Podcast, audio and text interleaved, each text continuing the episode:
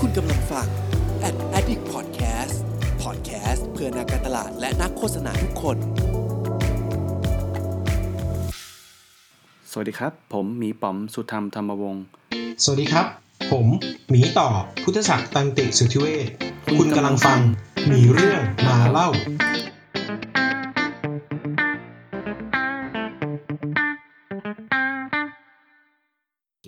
สวัสดีครับ ผมพุทธศักดิ์ตันติสุทธิเวชนะครับเอ่อ ตอนนี้คุณกำลังฟังมีเรื่องมาเล่านะครับ ก็วันนี้อย่างที่ได้เกริ่นไปในช่วงเริ่มต้นนะครับ เราจะชวนคุยในตำแหน่งงานที่ ผมว่าค่อนข้างน่าสนใจ มีคนพูดถึงไม่เยอะมาก ไม่ใช่สิ พูดถึงเยอะ แต่ว่าไม่ได้ลงดีเทลกับมันมากเท่าไหร่ ส่วนใหญ่เวลาเราพูดถึงสายงานในตำแหน่ง Data เนี่ยมันจะมี Data Engineer Data Analyst Data Scientist เนอะแล้วก็ถ้าเป็นงาน Product development หรือ software development เนี่ยเราก็จะพูดถึง developer กับ product owner เนาะแต่ว่ามันจะมีคนที่ดูแลงานของ Data โดยเฉพาะ ดูแล product ที่มันเป็น Data product โดยเฉพาะ ก็คือก็คือดูแลเกี่ยวกับ AI product AI product owner อะไรเงี้ยวันนี้เราจะมาคุยกันในตำแหน่งของ AI product owner ซึ่งจริง ๆ แล้ว ผมชวนคนใกล้ตัวมาก ๆ มามาครับเป็น พรนะครับเป็น AI Product Owner อยู่ที่ไวซ์ไซนะครับ ก็ทุกคนจะรู้สึกว่าโอ้คนกันเองหรือเปล่า ซึ่งจริงๆ ก็ก็คนกันเองนะครับ ก็แต่ว่าเพียงแต่ว่า อยากจะมาเล่าให้ฟังว่าข้างหลังบ้านในฐานะที่เราทำ Data Product ในฐานะที่เป็น Data Product ที่มี AI Product อยู่ข้างหลังอีกทีนึงเนี่ย เราทำงานกันยังไง เราซิงกันยังไง ระหว่างหน้าบ้านหลังบ้าน ซิงกันยังไงระหว่าง ประเมินมูลค่ายังไงว่าสิ่งไหนควรทำสิ่งไหนไม่ควรทำวันนี้ก็จะชวนพรมาคุยด้วยกันนะครับ ก็โอเคสวัสดีครับขออนุญาตชวนพรขึ้นมาเลยเนาะเวบเย่สวัสดีครับพรครับสวัสดีครับบเอ่อฝากพรแนะนำตัวหน่อยครับ โอเคครับ ชื่อพรครับ ก็ชื่อจะเห็นว่าชื่อภาษาอังกฤษจะเป็นพอลนะเพราะว่าเขียนพรภาษาอังกฤษก็จะไม่ค่อยดีเท่าไหร่โอเคครับ ก็จบจากวิศวะคอมจุฬาครับ แล้วก็เคยทำอยู่ที่อ่าหลังจากเรียนจบก็ไปทำที่ Reuters Software Thailand อยู่สักสี่ปีครับ แล้วก็มาอืมทำอืที่ Wisesight ต่อครับอืมทำ Wisesight มากี่ปีแล้วนะเออปีนี้ปีไหนนะปีนี้ปีสองหนึ่ง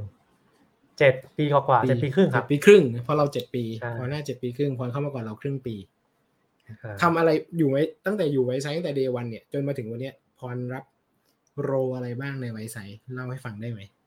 โหหลากหลายมากเลยอะเออตอนแรกก็ก็เป็น dev แหละเนอะอืมก็เข้ามาเป็น role senior ครับ แล้วก็โตขึ้นเรื่อยๆ ก็ได้มาดูทีมนะหลังจากดูทีมก็อ่าหลังจากดูทีมอยู่สักพักใหญ่ๆ ก็พอดีพี่อาร์ตที่เคยเป็น AI Product Owner เอ๊ะพี่อาร์ตก็คือไปเรียนต่อพี่อาร์ตแบกอารินะคยะรับอะใช่พี่พี่พี่แบกอาร์ตอ่าพี่แบกนะครับอืมครับพี่แบกไปเรียนต่อก็เลย เออก็ตรงนี้ก็ไปดูเป็น opportunity ที่ดีอะไรเงี้ยก็ก็เลยลองมาทำดูเป็น AI Product Owner ครับ เพราะฉะนั้นจริงๆ พรเป็น AI Product Owner มาประมาณสักสองปีได้ไหมนะสองปีสองปีประมาณนิดใช่นิดครับอ่าโอเค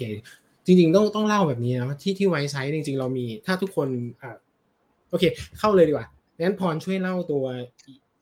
Ecosystem Product ทั้งหมดของ Wisesight อะได้ไหมว่าจริง ๆ แล้วมันมีอะไรบ้างแล้ว แล้วพรเอง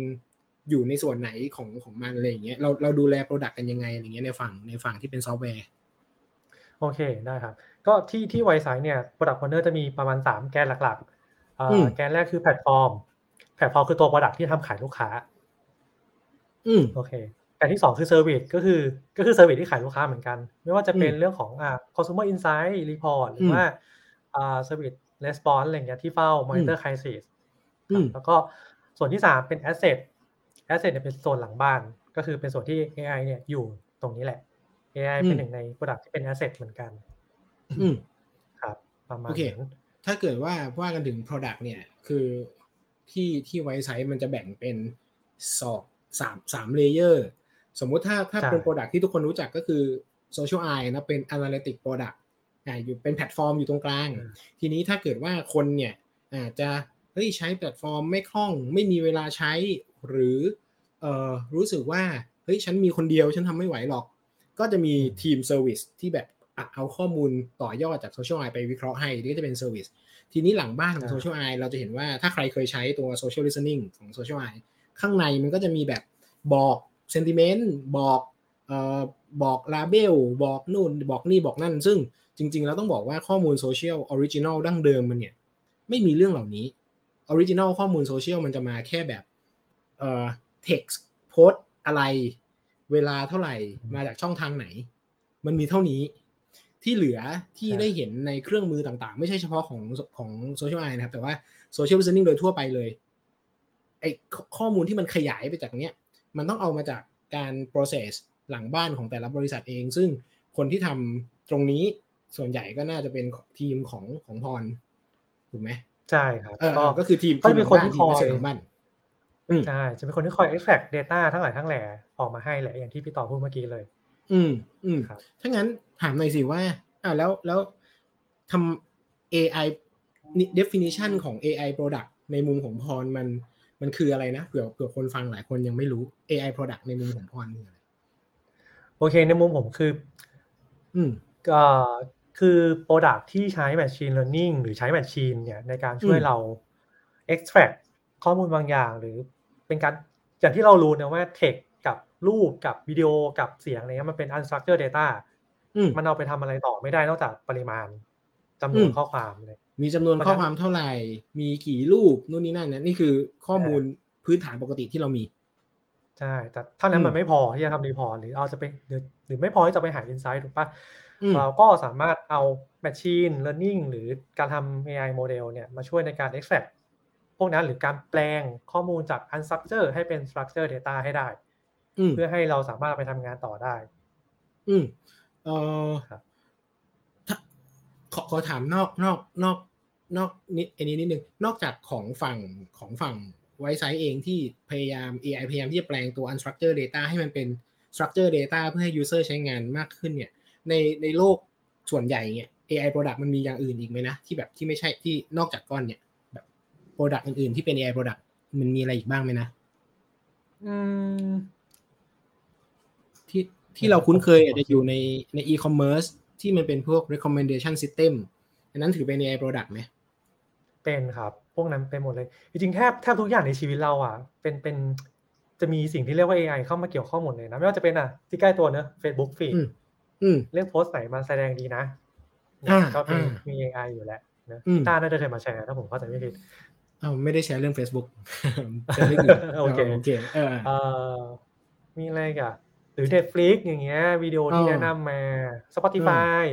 อืมอะไรอย่างเงี้ยอืมจิเพราะฉะนั้นจริง ๆ ความหมายก็คคือว่าอยากให้แยกระหว่างตัวแพลตฟอร์มที่ เอ้ย ตัวตัวซอฟต์แวร์ที่แสดงผลต่างๆ กับ Engine ข้างใน เรียกว่าเป็น Engine ข้างในซอฟต์แวร์ก็ได้ เพราะฉะนั้น AI Product มันมันครบมันทำสิ่งนี้ หมายความว่าถ้าไม่มี AI เอ่อ ตัวซอฟต์แวร์ยังคงทำงานได้อยู่ เพียงแต่ว่าบาง Engine ที่ทำให้เรารู้สึกโอ้มันช่างรู้ใจเราเหลือเกิน มันช่างฉลาดเหลือเกินเนี่ยเราอาจจะไม่ได้รู้สึกถึงสิ่งนั้น เพราะฉะนั้น AI product ใช่มันก็คือภาพภาพอยู่ที่อยู่ซ่อนอยู่ข้างใน product อีกทีหนึ่งถูกไหมใช่ครับซึ่งใช่ซึ่งครับถ้าถ้าอย่างนั้นอะเอ่อกลับมาที่กลับมาที่ไวซ์ไซบ้าง อย่าง AI product ที่ไวซ์ไซนี่มีอะไรบ้างอะแบบ โอเค ที่ผ่านมาตลอดเอ่อสองปีสามปีหรือเกินพรไปก็ได้นะ มีอะไรบ้างโอเคที่ครับที่ที่ก็เรียว่าสำหรับเป็น AI product อืมสับที่ไว้ซ้ายก็มีสองขาเราทำหลักๆนะมีมี text กับมีรูปภาพอืมสำหรับ text เนี่ยก็อะที่ทุกคนเจอและเห็นในชีวิตประจำวันแล้วคือ sentiment อืมอันนี้เราก็ใช้ AI มาการมาช่วยนะครับ แต่สุดท้ายอาจจะ อาจจะแค่ใช้ AI ในการ generate บางอย่างขึ้นมา เพื่อทำ sentiment นะครับ แล้วก็อืม สำหรับใครที่ใช้ social AI จะเห็นว่ามีสิ่งที่เรียกว่า custom model ก็จะเป็นตัวที่แบบ ถ้าเราเช็ค sentiment หรือ label data ใน social AI เยอะๆ จะมีอืมโมเดลมาคอยช่วยแบบ suggest ว่า เอ๊ะ ข้อความเนี้ยควรจะเป็น positive หรือเปล่านะอืมอืมทางที่ความจริงอืมโซเชียลสามารถตั้งแบบ keyword base ได้นะว่าแบบ ถ้ามีคำนี้ให้เป็น positive นะ โอเคอืมแต่บางครั้งอืมแค่มีคำคำนั้นมันไม่พอ มันอาจจะต้องมีปัจจัยอื่นๆอีกมากมายอะไรอย่างเงี้ยอืม ซึ่งเราก็จะมีตัวโมเดลที่เรียนมาจาก Data ของเขาเองนั่นแหละ อืมอืมหมายถึงซึ่งมันก็จะว่าแม่นจริงๆกับเขาและเก่งกับเขาคนเดียว จริง ๆ แล้วแต่ก่อนเนี่ยเอ่อไม่ไม่ได้เป็นเอ๊ะถ้างั้นเซนติเมนต์ก่อนที่จะเป็นคัสตอมเซนติเมนต์แต่ละแต่ละอันเนี่ยถืออันนั้นถือว่าเป็น AI ปะอันนั้นถือว่าเป็น AI product ปะเราใช้ AI ในการสร้าง โอเคโอเคเราเป็นเราเป็นดิกเบสอยู่นะมันเราใช้ AI ในการ generate ดิกขึ้นมาเพโอราะเคว่าเจนอืมมืออืมันมไม่ไหวอออืม แล้วก็ในเรื่องของทั้งเวททั้งหลายทั้งแหล่ที่เราอืใช้มก็มาจากโอการเคโปรโปรเซสตรงนี้เหมือนกัน โอเค ถ้างั้นในความหมายหนึ่งคือการทำ sentiment เนี่ยจริง ๆ แล้วเราใช้ไอตัวที่สร้างอยู่ตรงนั้นอะก็เป็น product AI product อยู่แล้วหนึ่งอัน เพียงแต่ว่าใช่ครับ performance มันอาจจะไม่ได้ดีพอสำหรับทุกคน เราก็เลยสร้าง product sentiment product ข้างในอีกทีหนึ่งโดยที่เออเจ้าของ เจ้าของเจ้าของแคมเปญเจ้าของโซเชียลไอเจ้าของแบรนด์เนี่ยสามารถสร้างมันได้เองโดยที่ใช้ engine ของเราถูกไหมนี่คือวิธีการแก้ปัญหาอ่าความ performance ไม่ถึงปะหรือว่าอ๋อจริงๆจริงๆเป็นคนเป็นคนละเรื่องกันครับพี่ต่ออ๋อโอเคตอนแรกเนี่ยที่มันออกมาท่าเนี้ยใช่เพราะเรื่อง performance อืมกับสองเรื่องของ accuracy แหละ พออืทำมเป็นแบบ classification จริงๆ มันมัน performance มันไม่ได้ดีขนาดนั้น เพราะว่า sentiment มันเป็นสิ่งที่ยาก เพราะว่ามันอยู่กับมันขึ้นอยู่กับ object เนี่ยว่าเขาพูดถึง object อะไร อืมเออเราจะโอเคแบบดู opinion ของของทาง message มันมันยากอยู่แล้วที่จะทำให้ตรงอืมเออโอเคเพราะบางบางครั้งเช่นรู้สึกผมเป็นแบรนด์ A อืมการชมแบรนด์ B เขามองว่าเป็น negative สำหรับเขาอืมนะโอเคแต่ถ้าดู แต่ถ้าดูแค่คำอะเฮ้ยมันเป็น positive นะอืมถูกไหมอะไรประมาณนั้นนั่นคือโอเคตัวอย่างของความยากของเรื่องไม่ sentiment หมายถึงว่า sentiment เป็น subjective เราจึงบอกว่าอ่าถ้ามันเป็น subjective ก็คือให้เจ้าของ จับ subject หรือคนที่ต้องใช้งานสิ่งเนี้ยเป็นคน train โมเดลได้เองเลยใช่ด้วยข้อมูลที่เขาด้วยด้วยข้อมูลที่เขาต้องใช้ อืมอืมใช่ครับ แล้วก็อ่านั่นแหละ พอมา part หลังเราเลยคิดว่าเอ้ยไหนๆเขาก็ต้องนั่ง label data อยู่แล้วอืมเรา data ที่เขา label แล้วนั่นแหละมา train เป็นโมเดลซะโอเคซึ่งมันก็จะเก่งกับ data เขาเท่านั้น แล้วก็จะเหมาะกับเขาเท่านั้นด้วย แล้วก็มีเขาใช้ได้คนเดียวด้วย อืมโอเคหมายถึงว่า อันเนี้ยมันก็จะไม่ถูกใช้ที่อื่น เพราะว่าพอไปใช้ที่อื่นมันก็จะเป็นคนละ คนละ use case กัน อาจจะใช้งานมันจะไม่ด้วยคนกัละนมุไม่มได้มองมันใช้ด้วยกันไม่ได้อืมใช่อืมโอเคอืมเมื่อกี้เลยนะมีมีตัว custom model หรือว่าเป็นตัว embed sentiment model อยู่ข้างในใช่มีอะไรอีครักบไหมนะ product AI ก็จะมีตัวที่ suggest อ่า suggest ให้ delete message ของใน Social Eye ครับ เพราะว่าอ่าคล้ายๆกันเลย เหมือนกับมันก็จะมีบาง message ที่เราไม่ต้องการนะ เช่นขายของอืมหรือแบบหรือแบบบางอย่างที่มันหลุด scope ที่เราสนใจออกไปอะไรเงี้ย อืม เขาก็จะไล่ label เขาก็จะไล่ delete delete delete ใช่ปะแล้วก็อืมโมเดลเนี่ยไปเลยจากการที่เขา delete นั่นแหละว่า เอ๊ะโอเค ไอ้แก๊งที่เขา delete อะมันหน้าตาเป็นแบบไหนนะ ก็ให้โมเดลจัดการไป แล้วก็อืม แนะนำให้ อืมโอเค ต้องบอกว่าจริง ๆ แล้วตัวตัวระบบเนี่ย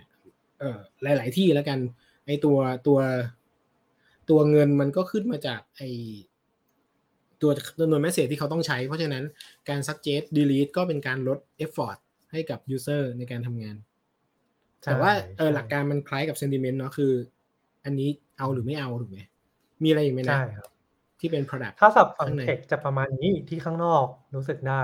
ถ้าฝั่งอืมข้างในก็อาจจะมีโมเดลอื่นๆเช่นเซลล์สแปมที่เราใช้ในบางโปรเจกต์เนอะเพราะมีบางอืมโปรเจกต์ที่อยากรู้ว่าไอ้พวกนี้เป็นโพสต์ขายของหรือเปล่า อืมอืมแล้วก็มีโมเดลอืมในการพิจิตรเรื่องนี้ให้อืมครับพิดิกว่าเป็น เป็นร้านขายของเป็นหโค้รือดขายเปล่าของหรือเปล่าถูกไหมอ่าโอเคใช่ มีอีกไหมอันนี้อันนี้คือแล้วก็นี่คือโมเดลโอเคที่เกี่ยวข้อความ ใช่เทคอ่าโอเค อืมมีอีกไหมทีนี้พอมาในมุมของรูปภาพบ้าง อืมก็จะเป็นโจทย์คลาสสิกเลยเนอะ OCR อยากโอเคได้ข้อความ OCR ในรูปภาพจังเลย อ่า OCR คือ OCR คือการ extract ข้อความที่อยู่บนรูปภาพ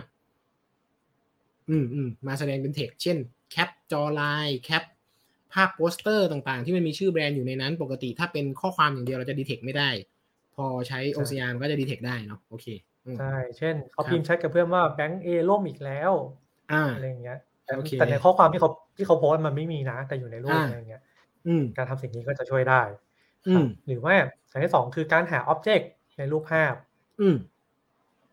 เช่นสมมติว่าเราเป็นแบรนด์รถ เราก็น่าจะสนใจว่า เอ้ย โพสต์ที่มีรูปรถเนี่ย มันพูดถึงเรื่องอะไรกันบ้างนะเราก็สามารถจับแบบนี้ได้หา context ในรูปว่าแบบเอ่อสิ่งที่เราสนใจมันปรากฏอยู่กับรูปแบบไหนเอ่อบริบทแบบไหนอะไรใช่แบบนี้หรือแบบอืมเราเป็นแบรนด์สักแบรนด์หนึ่งเราสามารถ analyze ได้ว่าเอ้ยไอคนที่พูดถึงแบรนด์เราทั้งหมดเนี่ย รูปที่เขาโพสต์ด้วยกันนะมันเป็นรูปแบบไหนนะมันมีอะไรอยู่ในรูปบ้างนะอ่าโอเคอ่าแบรนด์เราไปปรากฏอยู่ในคอนเท็กซ์แบบไหน บนโลกใช่โซเชียลที่มันเป็นรูป ใช่ ผมอาจจะเป็นเครื่องสำอางก็ได้ปรากฏว่าอืมอืมพอดูรูปปุ๊บโอ้ลิปสติกเต็มเลยอืมก็ค่อนข้างชัดเจนแล้วว่า โอ้ คนเหมือนคนเรียกของไหนลิปสติกแบรนด์เรานะ อืมเฮ้ยมัน detect สีข้างในได้ปะลิปสติกสีอะไร จริง ๆ สีที่ออกมาเป็นโค้ดสีอะทำได้ แต่ว่าแบบด้วยความยากของสีของลิปสติกเนี่ยโอ้โหอ่ายากมากเลย โอเคครับโอเคแดหมายงถึงว่าแดงมันมีหลายแดงมาก โอเค โอเค หมายถึงว่าจริงๆ แล้วโดยพื้นฐานเนี่ยถ้าถ้าเรามีไอเดียในการใช้งานอะไรบางอย่าง จริงๆมันมันพอสามารถทำได้แต่ขึ้นอยู่กับ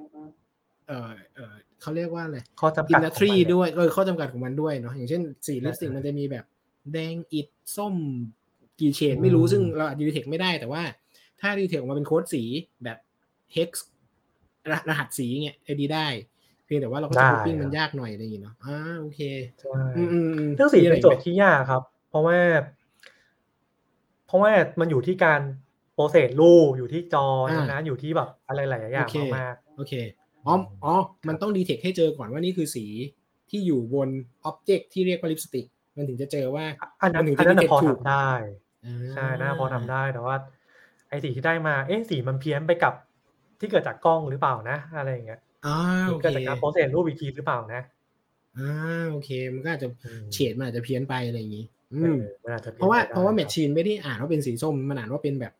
รหัสโค้ดมันเป็นสีโค้ดที่อยู่อะข้างในอืมเป็นตัวเลขข้างใน อืมโอเคใช่มีมีอีกไหมนะ product เอ่ออีกตัวหนึ่งที่น่าจะกำลังได้เจอกันก็คือเป็นตัว demographic ครับ อืมก็คือเหมือนเดิมเนี่ยเราพยายามจะทายเพศของของ audience นะสมมุติว่า follower ของ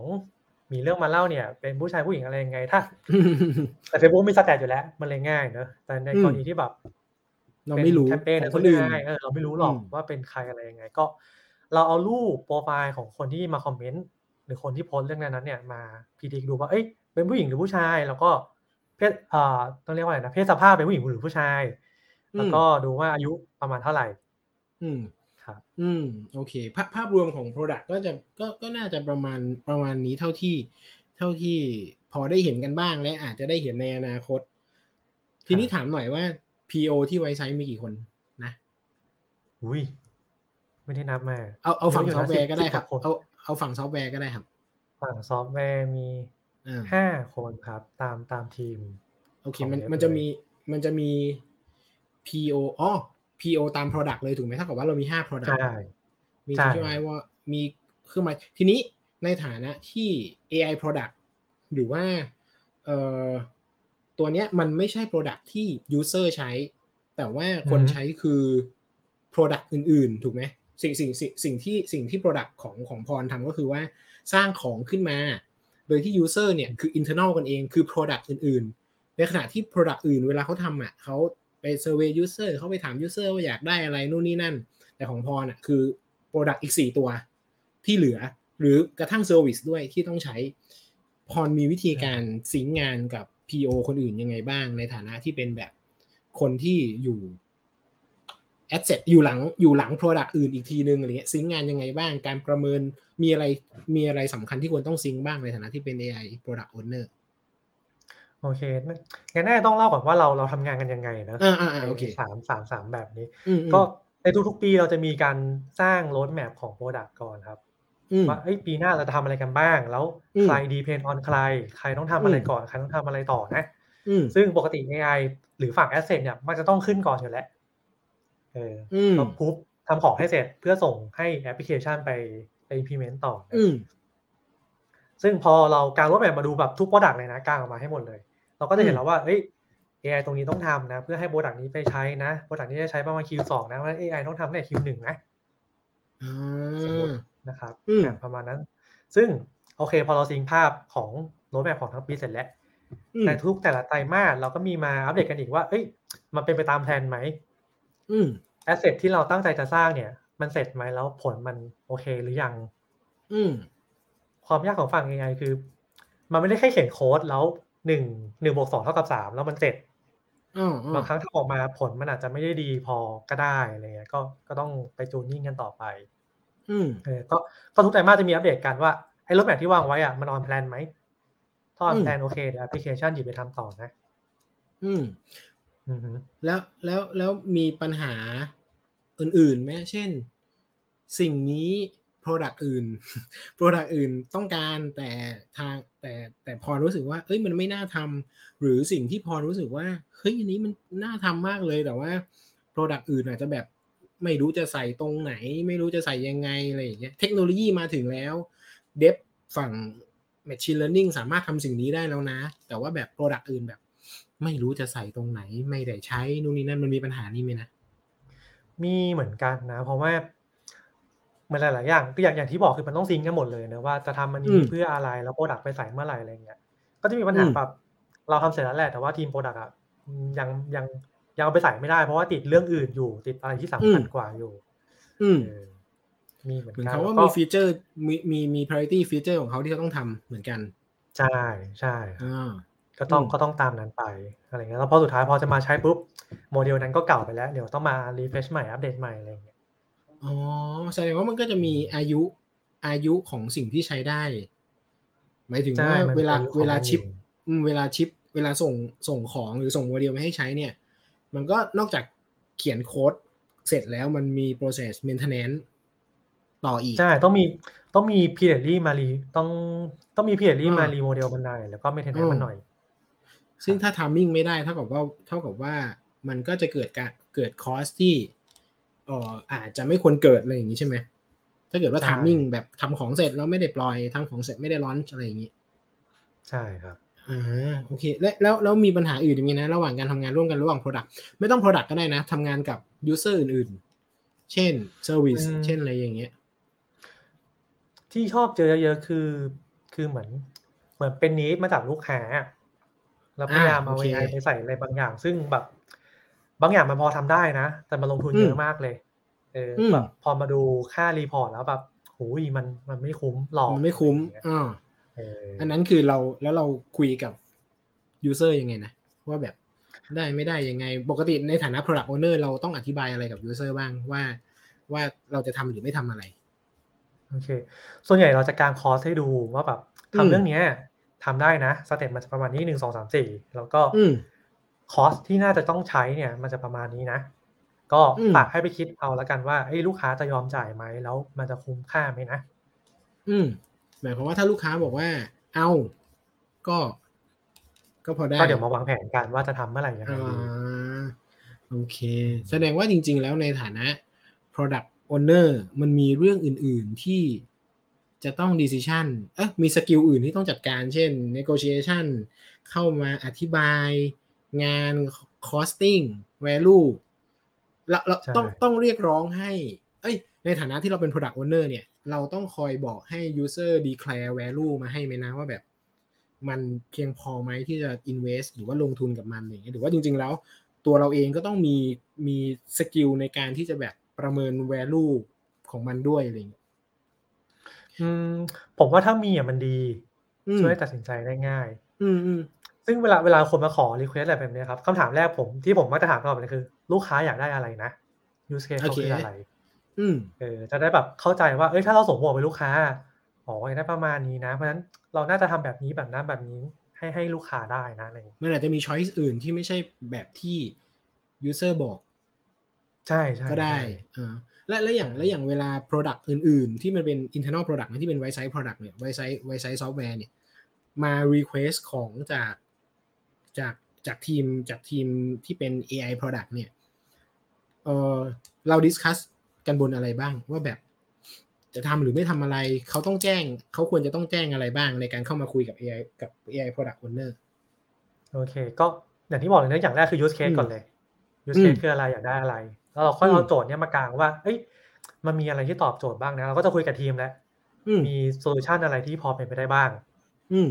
ก็จะกางออกมาก็จะมีวิธีที่เก่งมากเลยคอร์สเยอะอืมเก่งน้อยลงหน่อย คอร์สก็บางลงมาหน่อย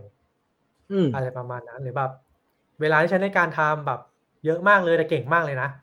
อะไรอย่างเงี้ย ซึ่งสุดท้ายอะเราก็จะเอา choice ออกมากาง แล้วก็อะ trade-off ระหว่างเวลาที่ต้องใช้ราคาอ่า cost ที่ต้องใช้กับ performance ของผลลัพธ์ที่ได้ออกมา อืมประมาณนั้น แล้วก็เอาไปคุยกับโอเคไปคุยกับแต่ละแอปพลิเคอ่าฮะ แล้วแล้วเอ่อมีอันที่ค่าต้องต้อง kill ทิ้งระหว่างทางไหมว่าทำไปแล้ว ตอนคุยกันโอเค ทำไปสักครึ่งทางไม่โอเคแล้วขอ kill ขอจบตัวนี้หรือขอ pause ไปก่อนเงี้ยเราดิส i ชันเรื่องนี้จากอะไรกันบ้างอะเคยเคยเคยมีเคสไหมก่อน ถ้ามีเคสอาจจะเล่าให้ฟังถ้าถ้าเล่าได้นะอ่าตอนแรกเลยที่ที่เพิ่งมาเป็น PO ของ AI นี่แหอืละมอืมเออแล้วก็ตัดสินใจทำทำงานงานหนึ่งโดยที่แบบเฮ้ยฟังแล้วเราคุยกันแล้ว เอ้ยเรามีเปเปอร์อ้างอิงแล้วเฮ้ยมันพอเป็นไปได้อืมแล้วพอทำจริงแบบโอ้โหติดแบบ ติด Hardcore ปัญหาเออแก้เรื่องแรกได้ติดเรื่องสองแก้เรื่องสองได้ติดเรื่องสามคือติดติดติดติดเออจนแบบเฮ้ยมันมันไม่ได้แล้วเหมือนแบบอืมเราจะเป็นเวลาเยอะเกินไปแล้ว แล้วก็แบบอืมก็คุยกันกับทีมแหละว่า อืม ถ้าไปต่อมันอาจจะไม่คุ้มแล้วนะอะไรอย่างเงี้ยเราแบบอืมอาจจะเหนื่อยเกินไป แล้วเรามีสิ่งอื่นที่รออยู่ที่ต้องทำเหมือนกันอะไรเงี้ยอืมตอนนั้นก็ตัดสินใจว่าอะหยุดทำกัน อ่า ซึ่งตอนนั้น decision จากคอสเป็นหลักถูกไหม ใช่ดิชั่นจากคอร์สเป็นหลัก อ่าโอเค เอ้ย มีคำถามจากน้องเมย์น้องเพน้องเมย์จากเพจถ้าพี่พูดชื่อผิดขออภัยชงโคชแนลนะครับ ก็ไปติดตามกันได้ น้องเมย์ทำงาน Data Science เหมือนกันอยู่ที่เยอรมัน ถ้าพี่จำไม่ผิดนะโอเค มีคำถามที่น่าสนใจ น้องเมย์ถามว่า define success ยังไงในเอ่การอทำ AI ตอน product นี้ โอเค ตอนนี้ระดับ ถ้าถ้าเราจริง ๆ ก็คือเดิมไวซ์ไซต์เรามีปัญหาว่าเรา develop ของมาเยอะอืมแต่โดนเอาไป implement ในแอปพลิเคชันน้อยอืมตอนเนี้ยเกียรติแรกของเราคือ การที่แอปพลิเคชันเอาไปใช้หรือว่ามีทีมอื่นๆเอาไปใช้งานครับ ตอนนี้เรามีวัดคนเราใช้แค่นั้นก่อนเลยนะมีคนใช้มันเยอะๆ เพราะฉะนั้นใช่เอ่อค่ะตัว KPI มันก็จะซ้อนทับกับตัวนี้เนาะคืออยากรู้วิธีการว่า KPI ของแต่ละโปรเจกต์เหมือนกันไหมหรือว่าต่างกันมีมีมีมี โปรเจกต์ไหนที่วัดที่ไม่ใช่ที่ไม่ใช่ use usage ไหมตอนนี้ถ้าเป็นฝั่งยังไงจะวัดแค่ usage อย่างเดียวครับอืมการใช้งานเลยถูกไหมว่ามีคนขอให้มีคนใช้มันใช่แล้วแล้วพวก performance feedback จากลูกค้าตอนนี้ มีมีวัดไหมหรือว่ายัง ยังไม่ได้วัดเป็น KPI ครับ แต่ว่าเราอ๋อเราฟังแต่มีนะ track เราฟังเราขอ feedback นะ ใช่ โอเค แล้วแล้วตัว performance ล่ะ ได้ได้ได้ tracking มันตลอด on the time เป็นแบบตลอดทางของมันไหมว่าแบบตอนนี้เอ่อ sentiment model เรา image model เราหรือว่า OCR model เรามันยังใช้งานได้อยู่ในระดับที่พึงพอใจ มี tracking บ้างเป็น per quarter ครับอืมจริงๆแต่ละปีเนี่ยเราจะวางแผนอยู่แล้วว่าเอ้ยเราจะไป validate ตัวไหนอะไรยังไงอ่าแล้วก็โอเคเราดูว่าเอ้ย performance มันยังโอเคไหมนะ ไม่โอเคอะเดี๋ยวเรามาทำใหม่กัน เดี๋ยวเรามาปรับปรุงกัน เรามาจูนนิ่งกัน อ่าโอเค ซึ่งมันจะไม่ได้คือตอนนี้ยังไม่ได้เจอเคสที่มันเออมัน Product AI Product มันมีเข้าเข้าออกออกไหมนะ แบบเอ่อทำอันนี้เสร็จเข้าไปในเข้าไปในอยู่ในแอปพลิเคชันไปอยู่ไปอยู่ที่ที่ Product อื่นซอฟต์แวร์อื่นละแล้วปรากฏว่าเฮ้ยลูกค้ามี Request ไม่ใช้รู้สึกว่าไม่มีประโยชน์ หรือมัน mislead สมมติมันเป็น Data Product นะเอ้ยวิเคราะห์มัน mislead ว่ะอยากให้เอาออกเนี้ยมันเคยมีเคสแบบนี้ไหม เคยมีคอ๋รัอบก็ตรงๆก็คือ OCR แหละเพโอราะเคว่าเออมันจะมีเทคบางอย่างที่แบบมันถอดออกไปได้แล้วมันไม่ตรง แล้วมันทำให้ไปเข้าอืมกลายเป็นเข้าไปกลายเป็นขยะของลูกค้าอีกทีหนึ่งอืมเออ ก็จะมีลูกค้าบางเจ้าที่แบบเอ้ยงั้นเราขอปิด OCR ละกัน ไม่ไม่แมทช์จากข้อความในรูปภาพดีกว่า โอเค ซึ่งสุดท้ายวิธีแก้ปัญหา คือทำให้มันเป็น choice แบบใช่ใครจะเอาทำให้เป็น choice ใครจะเอาก็เปิดใครไม่อยากใช้ก็ปิดมันถูกไหม เพราะฉะนั้นใช่เอ่อวิธีการ implement มันก็เลยมีแบบแทนที่จะ implement ไปเลย แบบใช้งานได้เลยทุกคนก็เป็นก็เป็นแบบ switch แทน switch เปิดปิด ใช้ก็เปิดเออไม่ใช้ก็ปิดอะไรอย่างนี้เนาะโอเคเอ้ยมีคำถามจากเมย์อีกแล้วไม่แน่ใจปึ๊บเอ่อยกตัวอย่างเมธอดการทำ validation ให้หน่อย อืมยังยังยัง ไม่ไม่แน่ใจว่าจะตรงอย่างสิ่งที่อยากได้ไหมยังอย่างที่อืมบอกครับตอนนี้มันอยู่ในเฟสแรกมากๆ นั่นคือ ขอแค่แอปพลิเคชันได้เอาไปใช้ แล้วก็อืม deliver ไปถึงลูกค้า อืมนั่นนั่นคือสิ่งที่ success สำหรับสำหรับทีมของเราแล้วครับตอนนี้ ถ้าลูกค้าใช้อย่างเงี้ยไม่แน่ใจว่าใช่ใช่ไหมหรือหมายถึงไส้ในในการทำโมเดลอะไรบางอย่าง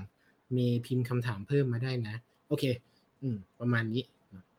โอเคครับ เออเออไม่ทีนี้แน่ใจเหมือนกันเออไม่แน่ใจถ้าเกิดว่าเมื่อกี้อธิบายไม่เคลียร์เมย์เมย์พิมพ์มาถามเพิ่มได้นะเมื่อกี้ขออนุญาตอธิบายคนในพอดแคสต์เมื่อกี้ผมลืมอ่านคำถามนะเมย์ถามว่ายกตัวอย่าง method การทำ validation ให้หน่อยนะครับซึ่งคำตอบตอนนี้มันกึ่งกึ่งๆเอ่อ success คือขอแค่เราทำไปสู่แอปพลิเคชัน แล้วแอปพลิเคชันนั้นทำให้เอ่อลูกค้าหรือคนหรือ end user เนี่ยใช้มันแล้วมีประโยชน์ ถือว่าโอเคละได้ใช้ได้ใช้สิ่งนี้อย่างมีประโยชน์เนอะโอเคนะครับ ทีนี้อันเนี้ยเมื่อกี้เมื่อกี้เป็นภาพที่ซิงค์ระหว่าง PO ด้วยกันคือ Product ต่างๆ ด้วยกัน เราขอกลับมาที่การซิงค์กับทีมบ้างสิเออตอนนี้ครับทีม ML เออที่ที่ไว้ใช้เนี่ย เราเรียกกันว่าทีม ML Engineer เนอะใช่ครับ ทีมมีกี่คนนะครับ ตอนนี้เหลือเหลือสองคนแล้วครับ ไม่นับผมกำลังนะรับกำลังรับเพิ่มแต่นะกำลังรับทุกคนอยู่ใครสนใจใช่ก็ทักทายมาได้นะครับ เดี๋ยวจะใช่ขึ้นลิงก์ไว้ให้นะครับ ก็อะโอเค ถ้างั้นถ้าคุยหน่อยว่า เวลาคุยหรือ discuss ใน sprint เวลาทำ planning เนี่ย เราคุยครับอะไรกับกับทีมบ้างคุยอะไรกับทาง e อนจิเนียร์บ้างว่าเราจะทำอะไรเราจะเอาการ์ดอะไรเข้าเรา prioritize จากอะไร เราต้องอธิบายอะไรให้กับให้กับ ML engineer ได้รู้บ้าง เราไม่เคยไปฟัง sprint planning เลยอะเราอยากรู้ โอเค จริง ๆ มันต้องต้องถอยไปตั้งแต่ roadmap แล้วครับโอเค roadmap เนี่ยไม่ใช่ผมคิดคนเดียวนะ ผมจะต้องไปอืมวอล i เดตกับทีมก่อนว่า เอ้ย เราทำกันได้ไหมนะอ่าเราจะโอคใช้เวลานานไหมนะ อืมอ่า ซึ่งแสดงว่าทีมเนี่ยจะได้รู้ roadmap ตั้งแต่ ตั้งแต่ก่อนสิ้นปีแล้ว โอเคแล้วเขาจะเห็นสิ่งที่ต้องทำในอนาคตอยู่ อืมอือฮึแล้วสิ่งที่ผมทำคู่กันก็คือ ผมจะให้เวลาทีมในการไปศึกษาเรื่องพวกนั้นผมผมจะมี spoil ก่อนอืเฮ้มยอ๋อปีหน้าโอ้เราโอ้จะทำสิ่งนี้โอ้การสิ่งนั้นการสิ่งนู้นกันออเดี๋ยวเราการออเวลาไปนั่งเรียนกันว่าเอ้ยถ้าจะทำสิ่งเนี้ย เราน่าจะมีวิธีไหนในการทำบ้างนะไปนั่ง research ไปไปอ่าน paper ก่อนถึงเวลาจริงอ่าใช่ แล้วแบบอืมเราก็เอะพอถึงเวลาปุ๊บเรามาคุยกันแล้วเอ้ยเราทำสิ่งนี้กันนะ ซึ่งนั่นคือสิ่งที่เกิดก่อนหนึ่งปี ก็คือน้องจะรู้แล้วว่าอะไรจะเกิดขึ้นบ้างอืมครับแล้วก็พอมาถึง planning เนี่ย ก่อนก่อนที่เราจะเอางานมาทำจริง ๆ เราจะมีการเหมือน validate ไอเดียก่อนว่าเฮ้ยพี่ผมมีไอเดียประมาณเนี้ยทำประมาณนี้เดี๋ยวเราลอง validate สั้นๆดูว่าเอ้ยมันมันเป็นไปได้ตามที่เราคุยไหม อาจจะลองกับอืม data set เล็ก ๆ ก่อนเพื่อพูว่าเฮ้ยมันจริงอย่างที่เราคิด อืมอืมซึ่งพอทำจริงอะมันเหมือนมีเมธอดที่ที่โดน validate มาแล้วนิดนึงว่าเอ้ยมันทำได้มัน accuracy อืมมันได้ performance มันได้อืมแล้วก็เอานำมา implement จริง ซึ่งอืมตอนเอางานเข้าสปรินต์ผม ผมเข้าหลวมๆครับ เพราะว่าอย่างอย่างที่บอกคือ อันนี้มันไม่ใช่แค่ว่าเขียนโค้ดว่า a เท่ากับหนึ่งบวกสองแล้วเรารู้ว่า a เท่ากับสามเออมันมันยากมากเลยที่แบบจะกำหนดเวลาแบบเป๊ะๆว่าเอ้ยเท่านี้คือพอ ผมจะกำหนดรวมๆว่าเอ้ยเนี่ย สิ้นเดือนเนี้ย นี่คือสิ่งที่เราอยากเห็นเราเห็นโมเดลอืมดับแรก performance ดีไม่ดีไม่เป็นไรเดี๋ยวมาคุยกันเดี๋ยวมา tuning กัน อะไรอย่างเงี้ยอ๋อเพราะฉะนั้นเออสิ่งที่มันเป็นเป้าหมาย deliver ในแต่ละ sprint มันจะไม่ได้แบบ เป๊ะขนาดนั้นแบบเวลาซอฟต์แวร์เขาทำหรอกแบบแอปพลิเคชันอื่นทำมันจะเป๊ะกว่าถูกปะใช่มันจะออกเป็นอัฟีง่ายเจอร์เลย ใช่อ๋ออ๋อ แสดงว่าวิธีการแพลน planning แต่ละสปรินต์ของ โอเค อธิบายสำหรับคนที่ไม่ได้ใส่ Data เนอะสปรินต์คือการวางแผน develop ของของ developer ครับว่าในช่วงระยะเวลาใดเวลาหนึ่งเนี่ยจะส่งของอะไรให้กับ user บ้าง ซึ่งสปรินต์หนึ่งโดยเฉลี่ยแล้วก็แล้วแต่ที่ครับหนึ่งอาทิตย์บ้างสองอาทิตย์บ้างอย่างของที่ไว้ใช้คือประมาณสองอาทิตย์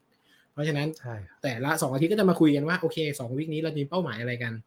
ซึ่งโดยปกติอืมซอฟต์แวร์ development ปกติเขาจะบอกว่า ฉันจะ ship feature นี้ให้ได้ ฉันจะส่ง ฉันจะ fix bug ตัวนี้ให้เสร็จอะไรเงี้ยมันก็จะมีมี criteria ค่อนข้าง solid ประมาณหนึ่งแต่ว่าของ AI Product AI Product AI Product AI Product จะอาจจะไม่ solid ขนาดนั้น เวลาเวลา p o n planning แต่ใช่กำหนดเป็นเป้าหมายแทนว่าโอเคสอง week ให้เห็น draft model แปลว่า deliver ในแต่ละวีคเอ้ยในแต่ละสปรินต์จะไม่เหมือนกันถูกไหมใช่ครับจะไม่เหมือนกันจะอยู่เราเราจะคุยกันจริงๆมันจะมันต้องดูเป้าใหญ่เลยครับ เช่น สิ้นคิวนี้ สิ้นไตรมาสนี้เราอยากได้อะไร อืมอะเรามา trace back กันว่าเอ้ยถ้าถึงจุดๆเนี้ย สิ่งเนี้ยมันควรจะเสร็จแล้วนะ เพื่อที่จะเหลือเวลาอีกสักเท่านี้มาทำสิ่งนี้กันอะไรอย่างเงี้ย อืม ประมาณนั้นอ่าเพราะฉะนั้นจริงๆ หมายความว่าแพลนของ AI Product มันกึ่งกึ่งๆเนื่องจากมันไม่ได้ชิปของที่มันจับต้องได้บางครั้งบางสปรินต์มันอาจจะเป็น research ถูกไหมเข้าเราเข้าใจถูกไหมบางสปรินต์มันเป็นแบบ prototype เลย ซึ่งมันไม่ได้ชิปของ แต่มันเป็น learning อะไรบางอย่าง เพราะฉะนั้น result ของบางสปรินต์มันอาจจะเป็นการได้รู้ว่าสิ่งนี้ทำยังไงให้ง่ายใช่อะไรอย่างนี้ หรือการรู้ว่าสิ่งนี้ ไม่ควรทำอะไรอย่างเงี้ยก็ก็ถือเป็นเป็น deliver ครับอืมอ่าโอเคเพราะมันโอเคหมายถึงว่าเอออ่าจะทำบางอย่างมันต้องลองอะหนึ่งสองสามสี่เอ้ยวิธีเนี้ยอ่าไม่ได้แล้ว fail อะไรอย่างเงี้ยอ่านั่นก็คือสิ่งที่ที่ตอบคำถามได้เหมือนกัน เคยมีแบบสิ่งที่ไม่เรียกไม่เรียกคอน FLICT ไม่เรียกทะเลาะแล้วกัน แต่ว่าพูดคุยกับทีม NL Engineer ให้ไม่ลงตัวมีไหมเคยแบบมีไม่ลงตัวไหมdiscuss กันในบางในบาง task ในบาง Product ว่าแบบ เฮ้ยมันไม่คนละทิศคนละทางอะมีไหมไม่ไม่ค่อยนะเพราะว่า คือเรามีอะไรจะคุยกับเราจะคุยกับทีมบ่อยมากเออถ้าเราอืมว่างเราก็จะแบบไป stand up กับทีมด้วยอะไรเงี้ย อืม เพราะว่าเราก็อยากเข้าใจทีมว่าเอ้ยตอนนี้เขาทำอะไรกันอยู่เขาติดอะไรนะเขาคิดอะไรกันยังไงนะอืมอืมเราจะค่อนข้าง close กับทีมพอสมควร มีความเป็นแล้วไปก็ได้ไหมเออโทษโทษโทษพรก่อนอ่าโทษทีแล้วก็คือเราบอกกันตรงๆอะแบบ เฮ้ยลูกค้านี้อืมเป็นแบบนี้นะ นี่คือ challenge อืมที่เราต้องทำให้เสร็จนะ นี่คือไทม์ไลน์ที่เราต้องเสร็จนะอะไรเงี้ย cost มันอืมน่าจะประมาณนี้นะนั่นคือสิ่งที่เรารับได้อะไรเงี้ยอืมอืมก็คือก็คือเราคุยกันตรงๆอะครับ อืมพอพรเคยเจอ AI Product Owner คนอื่นไหมคือสิ่งที่เราสงสัยก็คือว่า หรือเพราะว่าพรควบสองตำแหน่งคือ AI Product Owner ด้วย แล้วก็ Developer Team Lead ด้วย มันก็เลยเข้าใจ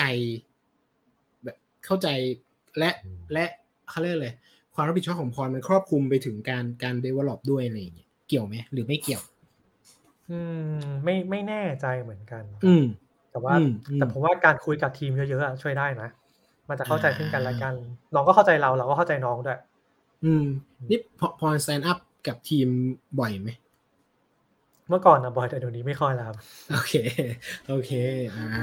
โอเคนะครับถ้าอย่างนั้นถามโอเคมีมีคำถามต่อนะครับ จากเมย์ก็คือว่า อะไรคือ challenge ของโปรเจกต์ที่สุด เวลาทำเรื่องโปรเจกต์พวกนี้ อืมถ้าถามเราคือเรื่องคล้ายๆเมื่อกี้คือ มันไม่แน่ไม่นอนว่าทำออกมาแล้วมันอืมจะ deliver ได้เออบางครั้งอืม performance มันมันไม่พอเหมือนเหมือนโปรเจกต์แรกที่เราบอกว่าเราเราแบบโอ้ยเป้าหมายตอนแรกเรามาดีมากเลยสุดท้ายแบบอ่าไม่ต้องพับอะต้องต้องยอมปิดมันไปอะไรเงี้ยทั้งที่แบบเราอืมอยู่กับมันมาแบบสองสามเดือนอะ อืมหมายถึงว่าความ challenge คือเราเรามีภาพสุดท้ายปลายทางแหละ แต่เราไม่แน่ใจว่ามัน solid ขนาดนั้นไหม มันจะถึง เราพูดได้แค่ว่า เราเราสรุปแบบนี้ได้ไหมเราพูดได้ว่ามันน่าจะได้ถ้าถ้าถ้าเป็นเรื่องใหม่มากๆ มันน่าจะได้หรือมันน่าจะไม่ได้ น่าจะง่ายหรือน่าจะยากเพียงแต่ว่าพอถึงเวลาจริง ๆ มันอาจจะยากกว่าที่คิด เละกว่าที่คิดใช่ลำบากกว่าที่คิด เคยเจอง่ายกว่าที่คิดไหม หูยน้อยอะ ไม่ค่อยโหโหโหโคตรโคตรเดือดน้อยอแบอะบน้อยมาก เพราะแปลว่าส่วนใหญ่ประเมินประเมินไว้ที่ ความประเมินเผื่อไหมประเมินเผื่อยากไหมแบบประเมินเผื่อประเมินบวกแล้วบวกไปอีก เจอของจริงคือบวกแบไปบอีกน้องบอกหนึ่งเดือนอาจจะเราอาจจะประเมินไปสองเดือนไปเลยอะอะไรอย่างเงี้ยเผื่ออ่าอโอเค มี buffer ต้องมีอะต้องมีอยู่สายนี้ไม่ได้อะโอเคเซอร์ไพรส์เยอะงั้นโอเคงั้นถามในเรื่องเดียวกันเลยครับอ่าแล้วคุม cost ยังไงเอ่อ track cost บ่อยไหมอะไรเงี้ยโอเค ต้องต้องดูก่อนนะว่า cost มีอะไรบ้าง cost มีสองส่วนอืมอืมหนึ่งคือตอนอืม develop ทำโมเดลกับสองอืมค่าเซิร์ฟเวอร์นะเรื่อง develop ทำโมเดลเนี่ยเราเราบอกกับน้องตรงเลยว่าเอ้ย งานเนี้ยเราน่าจะมีเวลาประมาณนี้เอออถ้าเราคุยกับน้องแล้วแบบโอ้พี่เป็นไปไม่ได้เลยแบบ สองเดือนไม่เสร็จหรอกอะไรเงี้ยต้องใช้อย่างนั้นหกเดือนก็แบบอืโอ้มงั้นอันนี้น่าจะยังไม่ทำอืมเดี๋ยวเราไปหา value กับมันให้มันให้มันได้เยอะกว่านี้ก่อนแล้วเดี๋ยวเราค่อยกลับมาทำมันอะไรเงี้ยอ่านั่นคือคอนเรื่องคนอืมซึ่งส่วนใหญ่สิ่งที่น้องประเมินมาก็ก็จะค่อนข้างตรง เพราะผมบวกมาเพิ่มเองหน่อยโอเคโอเคโออ่าเคอ่าก็อ่าแล้วก็เราต้องมีจุด cut แหละครับเหมือนเหมือนการลงทุนเลยอะมีจุด cut ว่าเฮ้ยเท่านี้แล้วมันมันเลยแล้ว แล้วมันเรามีสิ่งอื่นที่ต้องทำต่อเหมือนกันอะไรเงี้ยก็ก็ตัด อืมนั่นนั่นเป็นหนึ่งวิธีการคุม cost ส่วนที่สองคือค่าเซิร์ฟเวอร์ก็เอออย่างที่บอกว่าเราจะมีเรื่องการทำ prototypeเราจะทำ prototype ไปลองเลยว่า ถ้าใช้วิธีนี้ประมาณนี้อืมลองไปรันแบบกับกับ workload จริง ๆ ว่า เอ้ย มันน่าจะใช้ค่าเซิร์ฟเวอร์ประมาณวันละเท่าไหร่นะอืมอืมแล้วเราก็มาคุยกัน เฮ้ยเลขเนี้ยรับไม่ได้ ออ t ติม e ให้หน่อย อะไรเงี้ยก็อืมก็มากลับมา tuning กันต่อ แล้วก็หาวิธีที่ solid ได้แล้วค่อยเอาไปทำ implement จริงๆเต็มหมายถึงว่าถ้า optimize ไม่ได้สิ่งนี้ก็จะไม่ถูก launch ออกไปๆใช่แม้ว่าครับเพราะว่าแม้ว่าโมเดลจะเสร็จแล้วปกติเราทำ prototype โมเดลเล็กๆ กับ Data เล็กๆ ก่อน โอเคอ่าเออ่าอเพื่อพูดว่าแหมมันน่าจะทำได้นะ แล้ว performance อืมน่าจะเป็นแบบนี้นะ ค่าเซิร์ฟเวอร์น่าจะประมาณนี้นะ อืมประอืมาณนั้นมโอเค แปลว่า cost น่าจะมีสองส่วนคือคน ซึ่งใช่ ซึ่งก็ต้องประเมินไทม์ไลน์ในการทำงานว่าเรายอมได้ที่เท่าไหร่ใช่ครับมีพอมีเลขในใจไหมปกติว่าเป็นกี่เปอร์เซ็นต์ของ value หรือว่าอะไรอย่างเงี้ยมีวิอุ๊ยมีวิธี ตอบยากเพราะว่า decision เพราะว่าบางครั้งมันมี hidden value ของมันอยู่เหมือนกันเอาเอาเอาบางแบบครั้งเอาเอาเคสที่ตอบง่ายมีไหมเอาเคสที่ value ชัด แล้วก็ cost แบบอาเคสเคยเคยคิดไว้ในใจไหมว่าแบบ อะถ้า cost วิ่งไปถึงเท่านี้เปอร์เซ็นต์ของของ value หรือถ้า value ไม่ถึงเท่าเนี้ยอันเนี้ยไม่ทำอืม อืมเออไม่เคยคิดจริงจริงจังแค่อืมแต่ถ้าให้คิดตอนเนี้ย ผมว่า ผมว่าคือห้าสิบเปอร์เซ็นต์นะอืมต้องเท่าตัว อืม ไม่งั้นมันอ่ามันอาจจะไม่ไม่น่าค่อยทำคุ้มเท่าไหร่อืมอืมก็จริง คืออย่างแต่ว่าอย่างที่โเคบอกมันมี hidden value อีก เยอะ อ่าถูกหลายๆอย่าง hidden เออ hidden value ยกยกมียกตัวอย่าง hidden value ได้ไหม เช่นบางครั้งการทำให้มี มันก็สำคัญมากแล้วอะไรอย่างเงี้ย อ่าโอเค เช่นเช่นแค่แบบมีมี TOR บอกว่าต้องมีสิ่งนี้ โอเคอะก็ต้องทำให้มันตามเป็นสิ่ง TOR นี้เหมือนกันอะไรเงี้ยอ่ามีหนึ่งครับมีอะไรอีกไหม hidden value เช่น จริงๆ branding ก็เป็น hidden value เนาะหรือว่า ใช่ branding ชื่อเสียง บางทีเป็นของที่มีอยู่แล้ว เช่นอะเล่าเล่าให้คนอื่นฟังเพิ่มเติมเนาะ เช่น Data มีอยู่แล้ว แต่นอนกองไว้เฉยๆ อันเนี้ยก็ถือเป็นอืม hidden value คือเอ่อคนใช้อะไม่แน่ใจว่าจะมีคนใช้มากน้อยแค่ไหน แต่ต่อให้ไม่มีคนใช้อะ cost มันเกิดขึ้นอยู่ดีจากทีมอื่นอืมเออจากทีมแบบ service อะไรอย่างเงี้ยทำ Data ตั้งไว้แล้วทำ Data ทิ้งไว้แล้ว แล้วไม่ได้ถูก utilize เงี้ยบางทีแค่แค่เอาไปโชว์ ก็ถือว่าโอเคแล้วก็มี อ่า โอเค อืม อืมอ่าถ้าถ้าเป็นของฝั่งฝั่งฝั่งเราแล้วกันฝั่งที่เป็นแบบ service เนี้ยก็ก็จะมีเกณฑ์นิดหน่อยครับ เช่นแบบ ถ้าจะทำของสิ่งเนี้ยจะประโอเค จะพยายามคิด pattern ของ value ที่มันน่าจะเกิดขึ้น สมมติมีน่าน่าจะประมาณเรามี product สี่แบบ value มันประมาณนี้แหละ จะคุม cost แบบนี้เลยว่า โอเค ถ้าเป็น product A ถ้าคิดว่าต้องทำเกินหนึ่งอาทิตย์ไม่ทำอืม product B ถ้าทำเกินเอ่อหนึ่งเดือนไม่ทำแบบ หรือ ไม่ใช่ไม่ไม่เชิงไม่ทำนะ แต่ว่าถ้าเกินกว่าหนึ่งเดือน ต้องหา value ใหม่ หรือต้อง discuss กันจริงจังกว่าเดิมว่าควรจะทำหรือไม่ควรทำกันแน่อะไรเงี้ยมันก็มันก็จะมี way ในการเขาเรียกว่าอะไร decision flow เหรอแบบ decision criteria ว่าแบบ yes or no go no go อะไรเงี้ยเออของของเรา value มันมันไม่ได้ประเมินง่ายกันครับพี่ต่อเพราะว่าอืมมันไม่ได้ขายเป็นตัว product ใช่ มันไม่ใช่เป็นตัวเงินแล้วมันไม่ได้ขายเป็น add on ด้วย มัน embedded อยู่กับแอปพลิเคชัน เพราะฉะนั้นแอปนี้ขายได้ แบ่งกี่เปอร์เซ็นต์ดีนะอ่าเพราะ AI อะไรอย่างเงี้ยเออมันเพราะเพราะมันไม่ได้ชัดเจนขนาดนั้น เพราะถ้าจะประเมินให้มันตรงจริงๆอะก็คือต้องทำ survey จาก business แล้วให้ใช่ business แล้วให้ลูกค้าตอบว่าฟีเจอร์เนี้ย sentiment แม่น value ช่วยให้อยากซื้อแค่ไหน การมี OCR ช่วยให้อยากซื้อแค่ไหน ซึ่งเอาพูดตรงเวลาทำทำ research แบบนี้มันก็จะยากนิดนึงเพราะลูกค้าก็ไม่ได้ ไม่ได้ตอบดีเทลขนาดนั้นเขาก็ตอบแค่ว่าเออชอบโดยภาพรวมอะไรอย่างเงี้ยมันก็เลยประเมิน value ยากนิดนึงถ้าเกิดว่ามันไป embed กับ product อื่นอีกทีนึงใช่ครับอืมพอซึ่งบางทีนอกจากต้องคิดเรื่องทำมันต้องคิดเรื่องให้คนใช้ด้วย ต้องคิดเผื่อมิติอื่น ๆด้วยเพราะอย่างอย่างอย่าง AI product owner เงี้ยอย่างปกติเขาบอกเขาเขาบอกว่า product owner ก็ให้มันจะมาจากสามสายถูกไหม knowledge สามด้านคือ dev UX แล้วก็ business ถูกไหม อย่างพรเนี่ยมาจากสาย dev ต้องเติม UX ต้องเติม business ไหมนะโอเค พอดีเราไม่ได้เป็น product ที่ deliver ถึงลูกค้านะเพราะฉะนั้นอืม UX ไม่จำเป็นเนี่ยอ่าพิเศษโคต้องเติมครับ ต้องเติมเยอะเลย อืมแบบตัวแรกแบบโหต้นทุนมีอะไรบ้างนู่นนี่แบบวิเคราะห์ใครที่เรียนแบบโหไม่เป็นเลยนะตอนแรก อืมก็มานั่งเรียนใหม่เหมือนกันคอืรับมหมายซึ่งความผมว่าว่าอืมฝั่ง business สำคัญกว่าด้วยซ้อืมในฐานะที่เป็น internal ถูกไหมเพราะว่า UX เนี่ยมีคน วางให้อยู่แล้วคือ UX ของแอปพลิเคชัน จะโชว์ยังไงอันนั้นเป็นเป็นงานของแอปพลิเคชันซึ่งเขาต้องต้องจัดการเรื่อง UX อยู่แล้ว แต่ในฐานะที่เราำเป็นใช่ product owner ต้องรู้เรื่อง business เพิ่มใช่เพื่อใช่ประเมินคบ value หรือลูกค้าใช่หรือลูกค้าเอาไปใช้ทำอะไร value เขาน่าจะได้ประมาณเท่าไหร่อะไรอย่างเงี้ยอืมส่วนด้านแบบเทคนิคจะรู้แค่ว่าเฮ้ยจะทำงานแบบเนี้ย เช่นงานเกี่ยวกับรูปภาพมันมีอะไรให้ใช้บ้างนะ รู้ในมุมของอ่าแอปพลิเคชันของฟัง ML ก็พอว่าแบบเอ้ยมีไม่ตอบประมาณนี้นะหนึ่งสองสามสี่แบบนี้ ดียังไงแบบนี้ไม่ดียังไงเลยเราว่ารู้แค่นั้นจริงๆพอนะอืมโอเค งั้นถามเพิ่มเติมเลยแล้วกันครับสำหรับ อยากถาม AI Product Owner เหมือนหรือแตกต่างจาก Data Scientist หรือ ML Engineer ยังไงบ้างหมายถึงว่า เข้าใจว่าพรเองก็เบสมาจากแบบ ML Engineer ที่เป็น Dev Dev Dev ML เออทีนี้การมาทำตรงเนี้ย มันแตกต่างยังไงบ้าง ถ้าคนที่เป็น ML Engineer อยู่อยากเป็น Product Owner ควรจะต้อง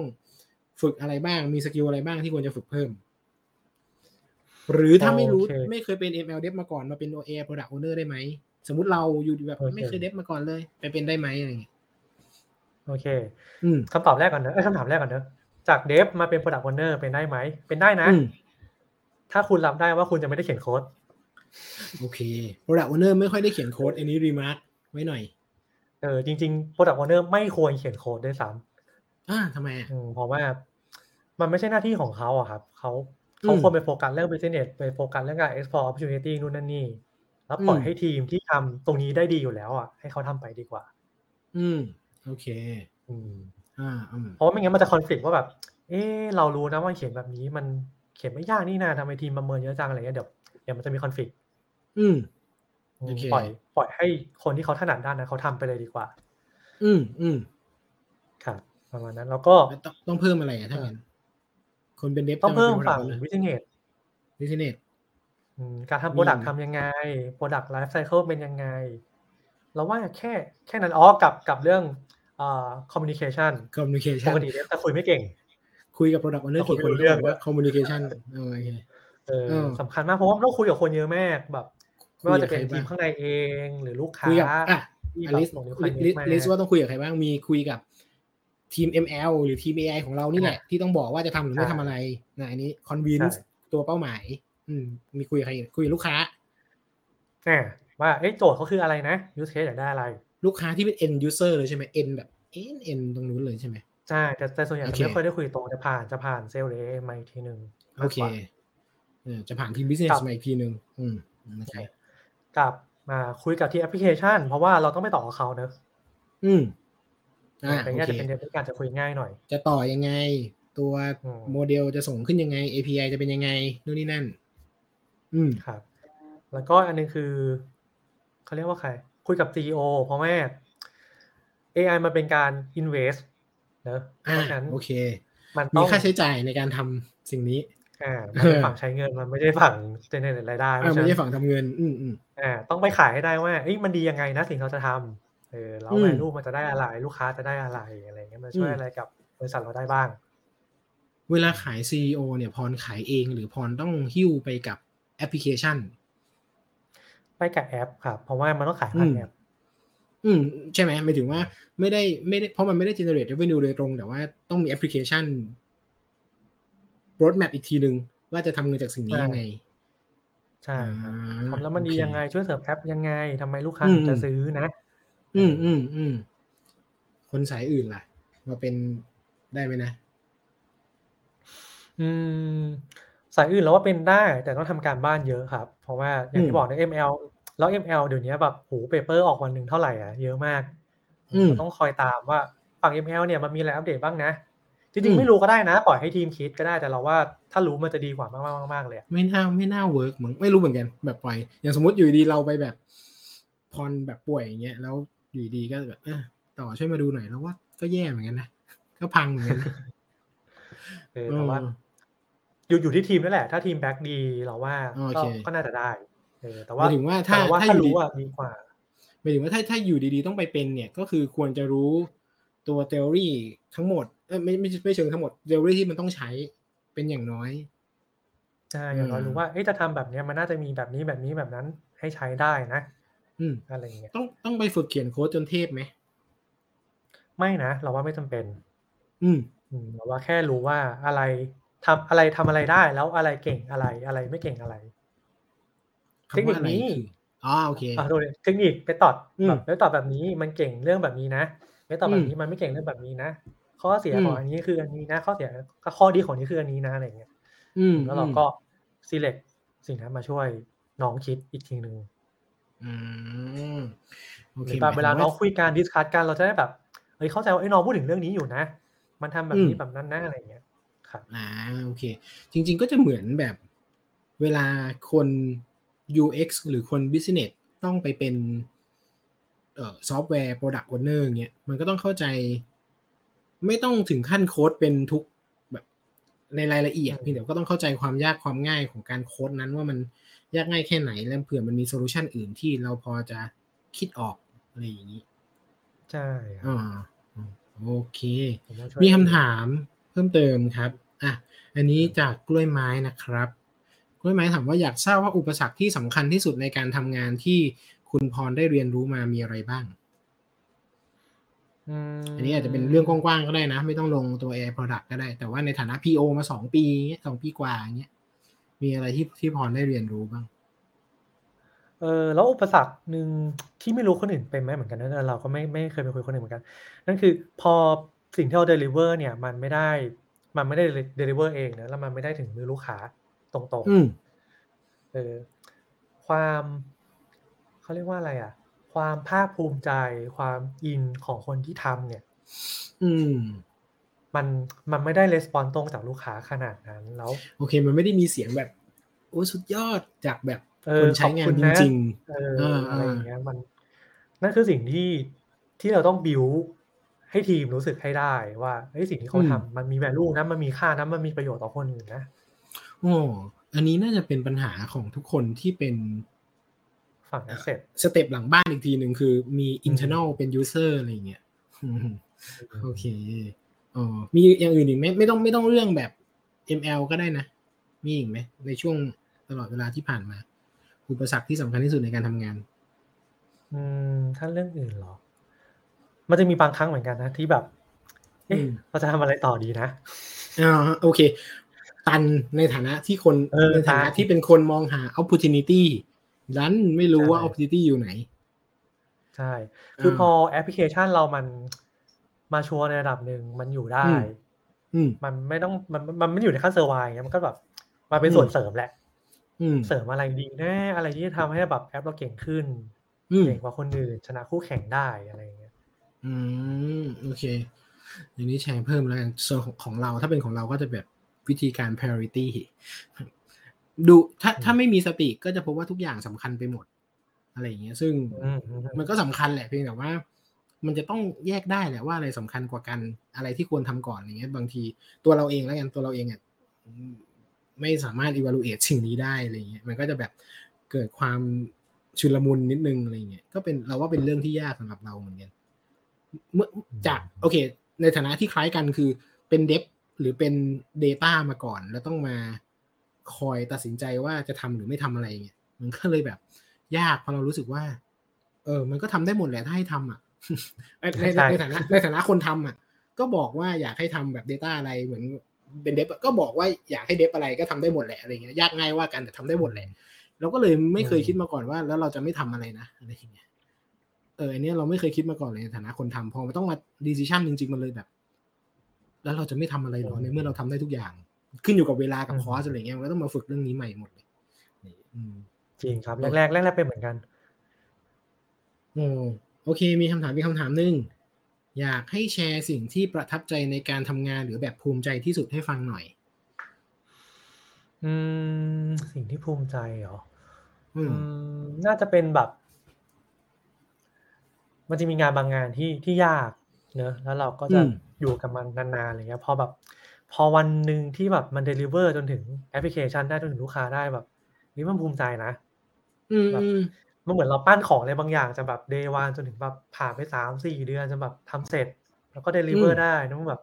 โอ้เราว่านั่นคือ success แล้วอะเราว่าทั้งของเราและของทีมเลยด้วยซ้ำของนั้นต้องเป็นของที่แบบ new thing to the world ไหมโอ้ยังไม่มีใครทำอะ หรือว่าไม่จำเป็น จริงด้หๆไม่ขนาดนั้นหรอกครับ เพราะบางครั้งมันอืมต้องใช้เวลานานในการทำอืมด้วยด้วย ด้วย ด้วยรูปแบบของ ของ ของการทำงานแบบนั้นอยู่แล้ว อะไรเงี้ย อืมอืมเพราะว่า โอ้ ML มันไม่ใช่แบบเอา Data มา train train เสร็จ Deliver ได้ อืมมันจะมีลูปไซเคิล ของมันอยู่ วอืนม ไป วนไป จูน โอยิ่งเค ปรับนู่นนั่นนี่ ปรับ Data ปรับพารามิเตอร์อะไรเงี้ยอืมทำไปเรื่อย ๆ แล้วก็แบบติดปัญหานู่นนั่นนี่ อะไรเงี้ย จน Deliver ได้ อืม พอ พอถึงวันที่ Deliver ได้ มัน มันภูมิใจนะ อืมหมายถึงว่าจริง ๆ แล้ว เออโอเคเขาบอกว่า product owner เนี่ยเวลาทำของเนี่ยเหมือน เหมือนทำลูกเอ่อเลี้ยงลูกอะอืมเออซึ่งเลี้ยงลูกใช่ซึ่ง ML เนี่ย AI Product Owner เนี่ยลูปในการเลี้ยงลูกมันนานและยากกว่าอะอืมคำใช้คำว่ากว่าจะไม่แฟร์กับคนอื่นเพราะเราไม่ได้เข้าใจขนาดนั้น แต่ว่าเอาเป็นว่ามันเห็นภาพไม่ได้ชัดขนาดนั้น แล้วกันว่ามันจะนานแค่ไหนหรือ หรือมันยากแค่ไหน ในวันที่เห็นลูกโตมันก็ มันก็เลยภูมิใจเป็นพิเศษ อืมเหมือนลูกเรียนจบอะเออ แต่คิดว่า แต่คิดว่า PO ทุกคนน่าจะมีเซนส์ของเรื่องนี้อยู่คือวันที่มันแบบ เห็นลูกออกไปสู่โลกกว้าง แล้วก็มีคนแบบ โอ้อันนี้มันสุดยอดเลยหรือว่าต่อให้ไม่มีคนชมนะอืมแบบ คือถ้ามีคนชมก็ดีใจขึ้นแหละ แต่ว่าถ้าต่อให้ไม่มีคนชมอะ แบบโอ้มันเสร็จแล้วอะมันก็ได้ความภูมิใจในระดับหนึ่งแล้ว เมย์ใช้ได้นะ เมย์น่าเข้าใจว่าเมย์ก็น่าจะเป็นตัว AI AI product owner เหมือนกัน เมย์มีเรื่องภูมิใจอะไรแชร์ได้นะ แบบของเมย์เป็นยังไงบ้างอะไรเงี้ยแชร์กันได้นะครับ โอเค วันนี้ก็ชั่วโมงหนึ่งพอดีไม่แน่ใจว่ามีใครมีคำถามอะไรอีกไหมครับ มีอะไรเพิ่มเติมมีอะไรอยากอยากถามถามได้นะ ระหว่างรอคำถามเนอะพอน่าจะเป็นคำถามสุดท้ายแล้วเพราะว่าไม่อยากกวนเอ่อคุณ คุณลูกนาน่าจะรออยู่เอิ่มฝากถึงฝากถึงคนที่กำลังฟังหน่อยเรื่องอะไรก็ได้นะ แบบอยากบอกอะไรบ้าง คนที่เข้ามา คนที่เข้ามาฟังอาจจะเป็น ขอขอหน่อยเถอะนี่ คุณสุธรรมนะครับ คุณสุธรรมคุณพี่ป๋องนะครับมาตอนจบพอดีเย่มีมีประโยชน์มากนะครับ มาไหมเข้ามาไหมเข้าลิงก์มาได้เลยนะครับพี่ป๋องเออสักหน่อยโอเคนะพี่ป๋อมเออโอเคเออมีอะไรอยากฝากไหมคนที่คนที่ฟังส่วนใหญ่ก็จะเป็นแบบ คนที่อาจจะไม่ได้รู้ว่า Product Owner ทำงานยังไง หรือถ้ารู้แล้วก็สนใจอาชีพสายนี้ หรือว่าสนใจงาน Data อะไรเงี้ยพรมีเดียอยากจะบอกเขาไหมขายของได้โอเคเออรับสมัครงานได้ฝากอะไรก็ได้โอเคโอเค ถ้าถ้าเป็นเดฟเรารับเดฟอยู่นะครับโอเครับเดฟนะครับทุกหลังเลยนะ จะเป็นเดฟสายปกติแอปพลิเคชัน หรือว่าจะเป็นอ่าฝั่ง ML ก็ตามรับอยู่อืมนะครับอีกตำแหน่งอื่นเราก็รับเนอะลองเข้าไปดูที่ website.com ได้ที่พี่ต่อขึ้นให้ มากมายนะในครับหน้า Career จะมีอยู่เอ่อแล้วก็ถ้าเป็นลูกค้าบังเอิญผ่านมาได้ยินก็ เราตั้งใจทำ product ออกมามาก ๆ เลยนะครับเพราะฉะนั้นโอเคถ้าสนใจอืม Social อืม Listening หรือ CRM หรือว่า Consumer Insight Report ก็ก็ติดต่อได้อืมนะครับ แล้วก็สุดท้ายฝากใครที่อยากรู้ว่าเอ้ยตอนนี้เทรนด์โซเชียลในประเทศไทยเป็นยังไง ก็เข้าไปที่ trend.website.com ได้โอ้โหคุณนี่มันนะคครัรับบ ฝึกขายขายให้ขครองบได้นะยครัอบดเยี่ยมมาก โอเค โอเคครับ ก็เออมีคำถามเพิ่มเติมไหมนะ โอเค มีขอบคุณที่แชร์นะครับ ก็เออวันนี้ขอบคุณพรมาก ๆ เลย ในระยะเวลาหนึ่งชั่วโมง คิดว่าน่าจะได้เห็นภาพของการเป็น AI Product Owner ที่ค่อนข้างครบถ้วนในหลาย ๆ มุมเนาะถ้าเกิดว่าคนที่ฟังวันนี้นะครับ หรือว่าคนที่ฟังพอดแคสต์ตามหลัง มีคำถามอะไรเพิ่มเติม ก็ลองทักแชทหรือคอมเมนต์มาก็ได้นะครับ เดี๋ยว ผมจะถ้ามีคำถามเดี๋ยวผมรวบรวมไปถามพรอีกทีให้พรตอบนะครับ ก็ก็คิดว่าน่าจะช่วยให้ทุกคนเห็นอะไรดี เส้นทางและความเข้าใจมากขึ้นนะครับ ก็วันนี้ขอบคุณพรมาก ๆ เลยนะครับ ที่มาแชร์ในวันนี้ขอบคุณครับขอบคุณครับขอบคุณครับก็สำหรับคนที่ฟังพอดแคสต์อยู่นะครับ ปกติเราก็จะมีไลฟ์บนหน้าเพจมีเรื่องมาเล่านะครับ ใครสนใจก็กดติดตามกันได้ หรือว่าคนที่ฟังคนที่ฟังไลฟ์อยู่วันนี้ ถ้าคิดว่ามีประโยชน์ก็ฝากแชร์ให้คนที่รู้จักด้วย หรือไปตามกดฟังในพอดแคสต์ได้นะครับ Spotify Apple Podcast ได้หมดเลยนะครับ search มีเรื่องมาเล่าเจอทุกแอปพลิเคชัน และเอ่อพอดแคสต์ของเรายังอยู่ภายใต้บ้านหลังใหญ่อย่าง The Addict Podcast นะครับในนั้นก็จะมีรายก็จะมีเนื้อหาเกี่ยวกับการโฆษณาการตลาดธุรกิจด้วยนะครับ ก็ยังไงก็ฝากติดตามพวกเราด้วยนะครับ ส่วนครั้งหน้า จะเป็น EP ไหนจะเป็นเรื่องราวเกี่ยวกับอะไร ก็คอยติดตามได้ที่หน้าเพจ Facebook มีเรื่องมาเล่านะครับสำหรับวันนี้ขอบคุณทุกคนมากครับ สวัสดีครับ